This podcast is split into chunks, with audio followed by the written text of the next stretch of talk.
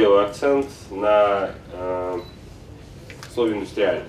Потому что Ростелеком э, в своей стратегии осенью этого года определил своим приоритетом один, одним из пяти э, приоритетов на новых рынках индустриальный интернет вещей.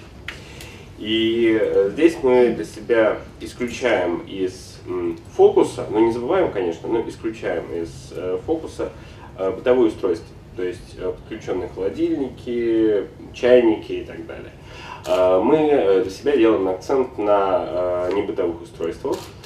Более того, ну, осталось только подтвердить то, что сказали коллеги, мы для себя видим цель этого не просто там, предоставить связь, это наша святая обязанность как оператора связи. Мы должны предложить нашим клиентам и клиентам наших клиентов, то самое B2B2B или B2B2C, э, новый вид бизнеса, новые, новые бизнес-модели взаимодействия друг с другом. И именно в этом мы видим э, суть индустриального интернета индустриального интернета вещей. Э, Так как организаторы меня попросили сделать акцент на роли операторов связи, э, то здесь я должен еще сказать все-таки о терминологии.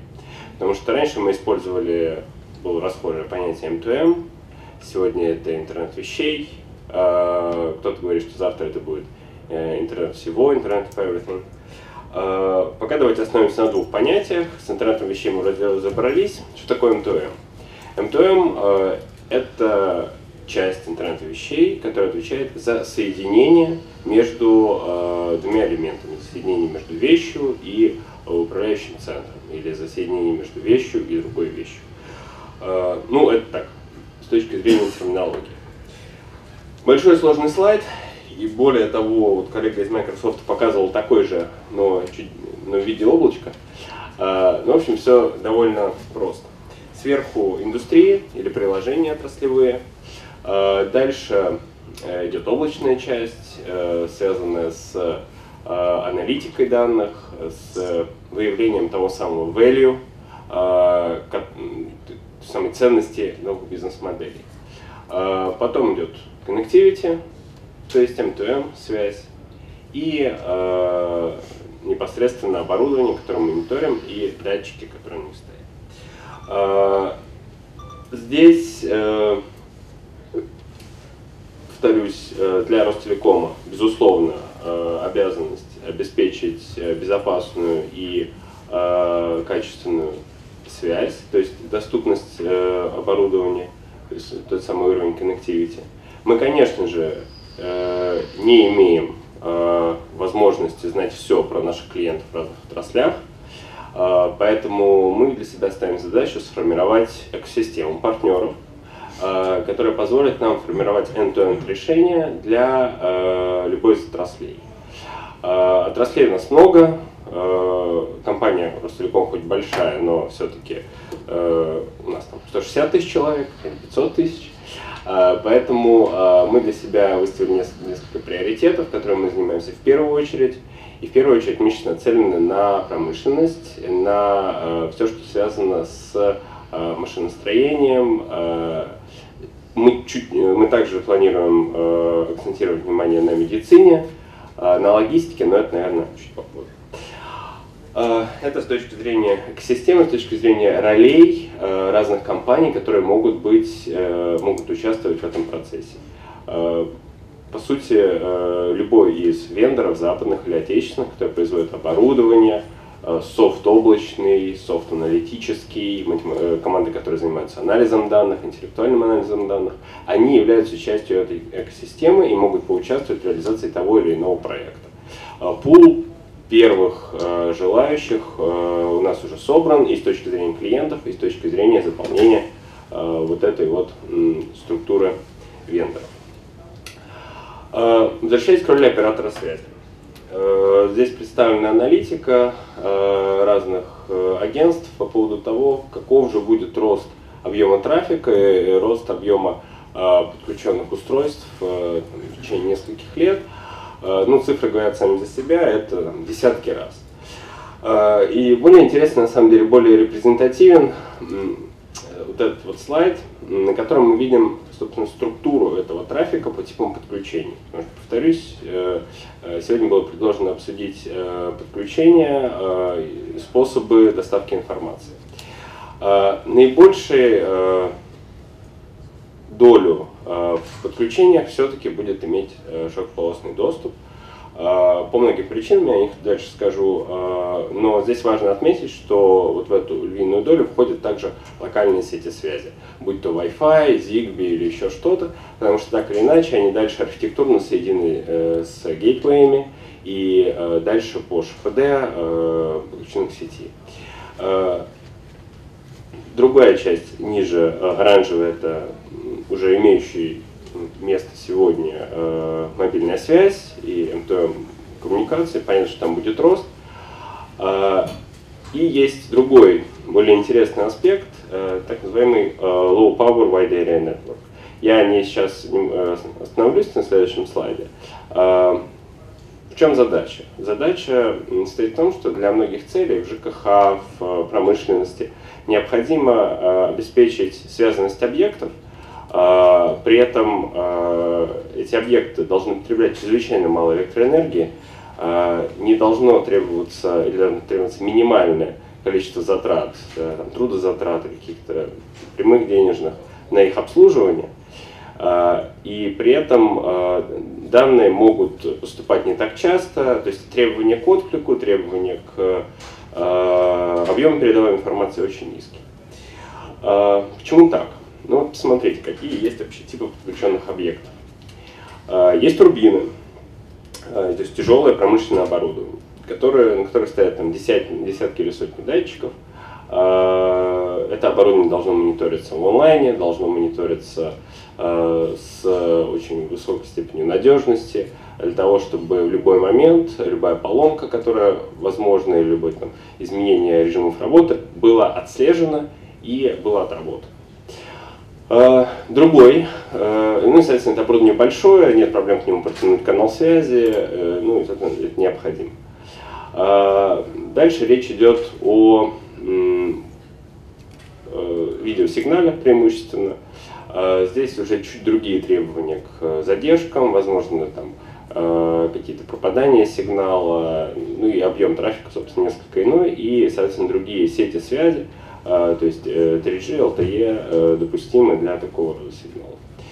И а, третий вид данных, это, как правило, данные именно исключительно а, простые, небольшие пакеты, которые очень часто уже в этом случае, как в случае с счетчиками воды или электричества, у нас нет возможности подключать 220 вольт. И здесь э, важно, чтобы обслуживанию был развод, и здесь как раз нужны те самые низкоэнергетические сети. А, очень, на мой взгляд, репрезентативная картинка. Она подводит э, итог э, тому, что я описал с точки зрения применения типов связи, э, их доступности и так далее. А, в чем особенность low power сетей? Они э, имеют очень высокую зону покрытия. Они работают на низких частотах, это там э, промышленное применение реальные э, уже есть активно в Европе, в отдельных штатах в Америке и даже в России. На самом деле есть компания Стриж. Э, сложно говорить о том, что э, там, это супер успешный кейс с большим количеством внедрений, но это компания, которая работает, это важно. Э, соответственно, обслуживание э, тех самых датчиков или источников информации – который передает через эту э, сеть сигнал, э, требуется очень редко.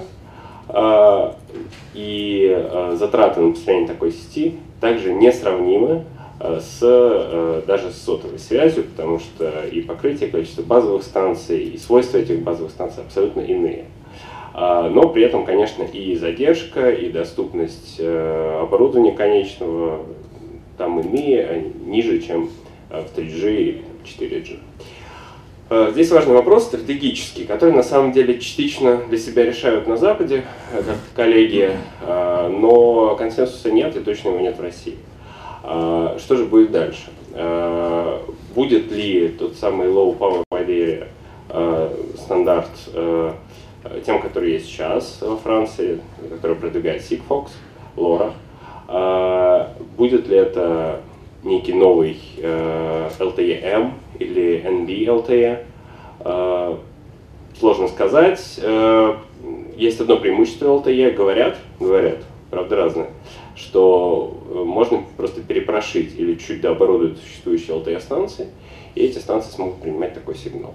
Многие с этим спорят. Если это так, то, наверное, э, такого рода сети уже скоро будут развернуты в Москве, ну, там, где есть LTE в России, и э, МТМ-сигнал э, будет идти через них, ну, имею в виду low power.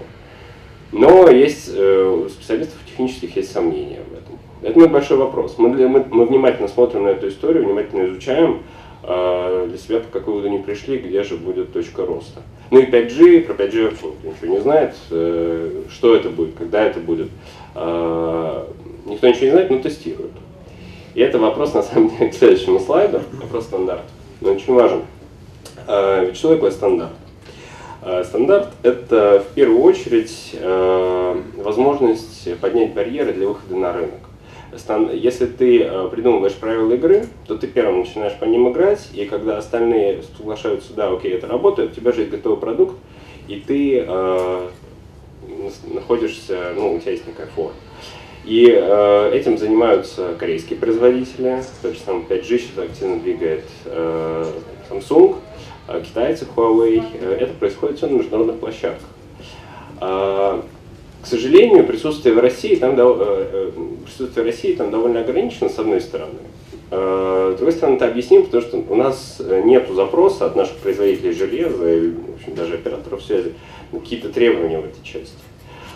Тем не менее, мы как минимум занимаемся мониторингом того, что там происходит. Представитель Ростелекома, сотрудник Ростелекома, как представитель России входит в Международный союз электросвязи в комиссию по интернету вещей, следственная комиссия 20, в статусе вице-председателя, а, потому что мы считаем, что чрезвычайно важно видеть эти тренды и а, в некоторых аспектах, в части безопасности, в части архитектуры, предлагать вклады.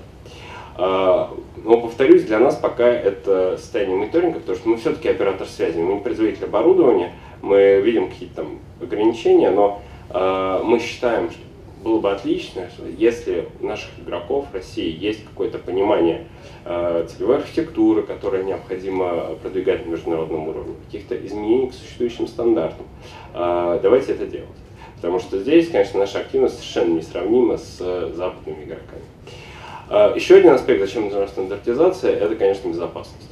Потому что в интернете вещей, особенно когда это не бытовые устройства, не чайники, самое главное это безопасность, потому что э, выход из строя там, любого оборудования, даже автомобиля, это прямая угроза человеческой жизни, и, свойств, и безопасность э, должна стать свойством этой системы.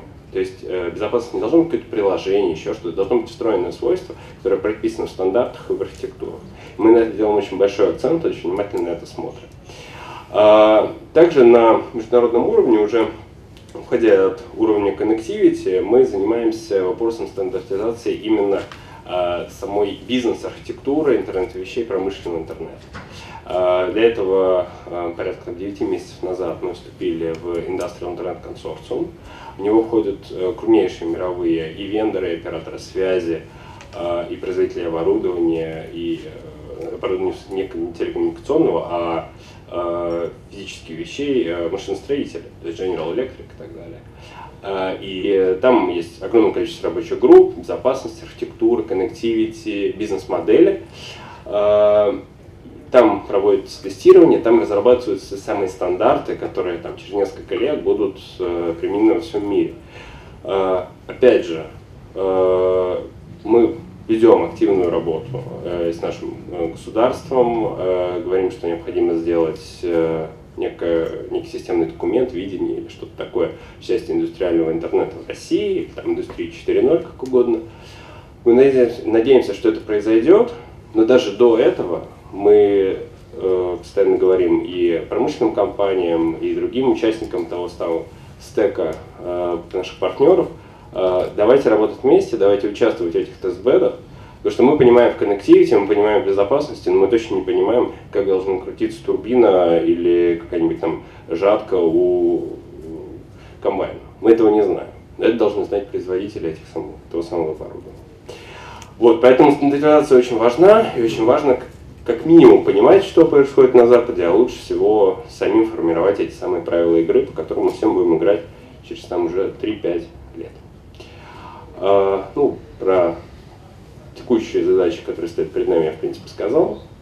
А, с государством мы работаем. Буквально на прошлой неделе у нас вышло большое мероприятие в РИА Новостях а, под поддержкой правительства Российской Федерации. А, мы э, провели круглый стол э, с участием Михаила Нимовича Дворковича, Никитина, первого зампреда, первого замминистра промышленности, другие представители органов госвласти, госкомпаний.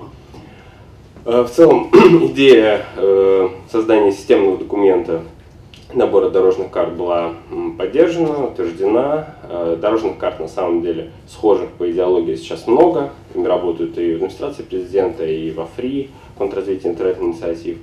Э, мы во все эти рабочие группы входим, и мы надеемся, что, э, скажем, к концу лета, может быть, к концу года, будет создан два системных документа. Первое – это набор практических действий э, по пилотным проектам, по стандартизации, ну, 7-минутных необходимых. И второе – это э, будет сформирована или хотя бы начата работа по э, стратегическому документу или э, вкладу в э, какой-то существующий стратегический документ, как то э, стратегия социального и экономического развития страны или стратегия инновационного развития России, э, который будет отдельным пунктом, отдельным разделом вписан что мы должны заниматься цифровизацией нашей экономики, внедрять аналогичные э, идеи, аналогичной индустрии 4.0, э, промышленный интернет, интернет вещей. Спасибо.